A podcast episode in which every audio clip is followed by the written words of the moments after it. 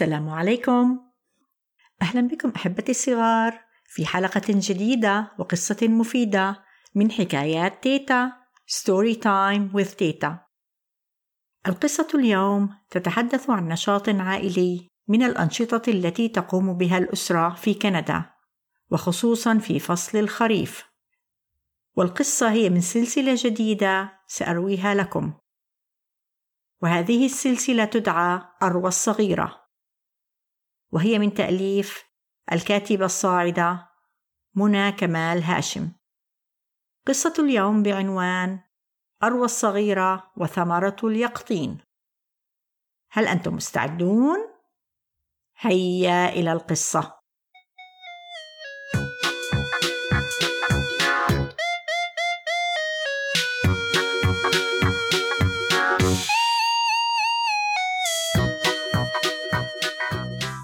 نحن الآن في بداية فصل الخريف، بدأت أوراق معظم الأشجار في التساقط وفي تغير ألوان البعض الآخر، والجو يكون بارداً في الليل. في عطلة نهاية الأسبوع، وبينما الأسرة مجتمعة على مائدة الفطور، قال بابا مخاطباً عدنان وأروى: ما رأيكم يا أولاد أن نذهب اليوم إلى المزرعة القريبة؟ لنشتري ثمار اليقطين. ردت أروى: ولكن يا بابا، ماذا سنفعل بها؟ الناس هنا في كل عام في بداية فصل الخريف يشترون اليقطين ذا اللون الجميل ويضعونه أمام أبواب المنازل، أو ينقشون عليه أشكالا غريبة، ثم بعد عدة أسابيع يرمونه في صناديق إعادة التدوير. فهل سنفعل هذا نحن أيضاً؟ أجابت ماما: كلا يا أروى، نحن يجب علينا احترام كل أنواع الطعام ونقدر نعمة الله علينا. يوجد في عالمنا أطفال كثيرون لا يأكلون طعاماً جيداً، فليس من العدل أن يرمي الناس الطعام في جزء من العالم بينما يجوع أناس آخرون في مكان آخر. تساءلت أروى: إذن ماذا سنفعل بهذا اليقطين؟ إن شكله وألوانه جميلة حقا، فهل سنطبخه؟ ردت ماما: نعم يا أروى، هناك أطباق كثيرة تصنع من اليقطين، هناك شوربة اليقطين، كعكة اليقطين، فطيرة اليقطين، ومهلبية اليقطين أيضا. يا إلهي، أجاب عدنان، لقد شعرت بالجوع وبدأت معدتي تقرقر، هل تسمعونها؟ ضحك الجميع، وردت ماما: هذا لأنك لم تنتهي من إفطارك بعد. قال بابا: إذن انتهوا من إفطاركم سريعا وهيا إلى المزرعة لننتقي معا ثمار اليقطين الجميلة. ربط الجميع أحزمة السلامة في مقاعدهم وانطلقت السيارة.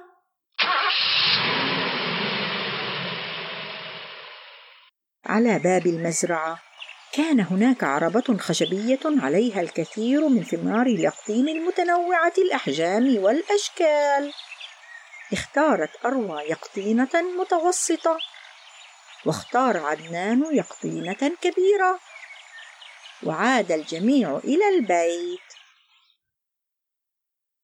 طلبت ماما من عدنان وأروى أن يغسل اليقطين بالماء جيدا من الخارج، ثم جاء بابا ومعه سكين كبيرة وبدأ في تقطيع اليقطين.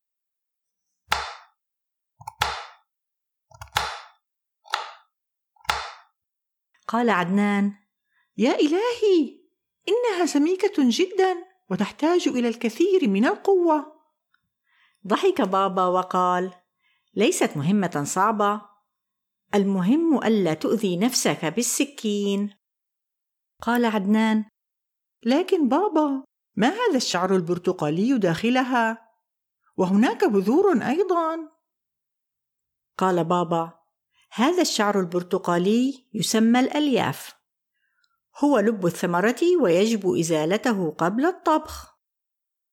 وقالت ماما: أما البذور فأنا سأغسلها جيداً وأضعها مع بعض الماء لتنضج، ثم أحمصها في المقلاة ليكون تسلية مفيدة لنا بينما نشاهد الفيلم الذي اخترناه هذا المساء في المنزل. أخذت ماما البذور، وبدأ بابا في إزالة القشرة الخارجية وفي تقطيع اليقطين إلى مكعبات كبيرة. قالت أروى: ماذا سنفعل بهذه المكعبات الكثيرة؟ ردت ماما: هذه سأضيف إليها بعض الماء والقليل من السكر، ثم أتركها تنضج على النار. قاطعتها أروى: ونأكلها مساء اليوم أيضا؟ ضحكت ماما وقالت: لا، ليس بعد، يجب أن أخلطها جيدا في الخلاط الكهربائي، ثم يصير هذا المخلوط جاهزا للاستعمال. والآن ماذا تريدون أن أصنع منه؟ صاح عدنان وأروى معا: فطيرة اليقطين اللذيذة. في المساء كانت الأسرة تجلس سويا بينما تتوسط المنضدة فطيرة اليقطين الشهية وإلى جانبها البذور المحمصة. أخذت أروى قطعة ومضغتها ببطء وقالت: طعم الفطيرة لذيذ، شكرا لك يا ماما، شكرا لك يا بابا. قال بابا: شكرا لكما أنتما أيضا يا أروى وعدنان. قال عدنان وهو يأخذ قطعة كبيرة: إنها حقا طيبة. ضحك الجميع، وقالت ماما: تذكر أن تمضغ الطعام جيدا. أجاب عدنان وهو يواصل التهام قطعة الفطيرة: حاضر يا ماما، سأحاول، ولكنني لا أستطيع مقاومة طعمها الشهي. في اليوم التالي ذهب عدنان إلى مدرسته وقص على التلاميذ كيف ساعد والديه في صناعة فطيرة اليقطين. سمع المعلم عدنان وهو يتكلم فجمع التلاميذ كلهم وقال لهم: من منكم يريد مشاهدة وجمع اليقطين؟ رفع كل التلاميذ أيديهم: نعم، نعم، أنا أود، أنا يا أستاذي، نعم، نريد الذهاب، أنا أود. وهنا قال المعلم: الأسبوع القادم لدينا رحلة مدرسية إلى مزرعة قريبة، وسنشاهد الكثير من ثمار اليقطين ذات الألوان والأشكال المتعددة، وفي المزرعة سيقدمون لنا شوربة اليقطين الساخنة، وستكون هناك مسابقة لاختيار أجمل يقطينة، سنشارك في اختيارها جميعا. صاح التلاميذ: يا لها من مفاجأة جميلة، كلنا متشوقون لهذه الرحلة. وهنا قال عدنان: يا إلهي، لا أستطيع الانتظار، سأجهز ملابسي من اليوم.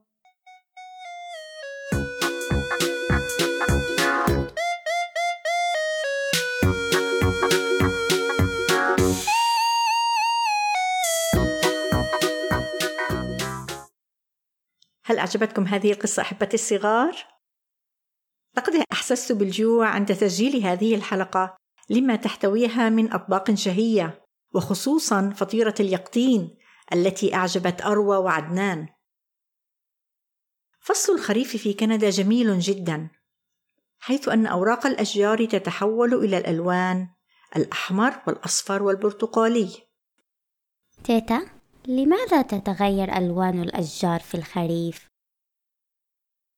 تعرفون أن النباتات تحتاج إلى ضوء الشمس وثاني أكسيد الكربون في الجو لبناء الطعام داخل الأوراق، وهذه العملية تسمى البناء الضوئي. ويوجد في الأوراق مادة خضراء تسمى الكلوروفيل، وهي التي تساعد في إنتاج الطعام. ولكن عند بدء فصل الخريف تقل أشعة الشمس ويقصر النهار، وبالتالي تبدأ الأوراق بإنتاج طعام أقل من المعتاد، وتبدأ مادة الكلوروفيل الخضراء بالتحلل والاختفاء من الأوراق، فتظهر ألوان أخرى كانت موجودة أصلاً في النباتات والأوراق، مثل الألوان البرتقالي والأصفر والأحمر.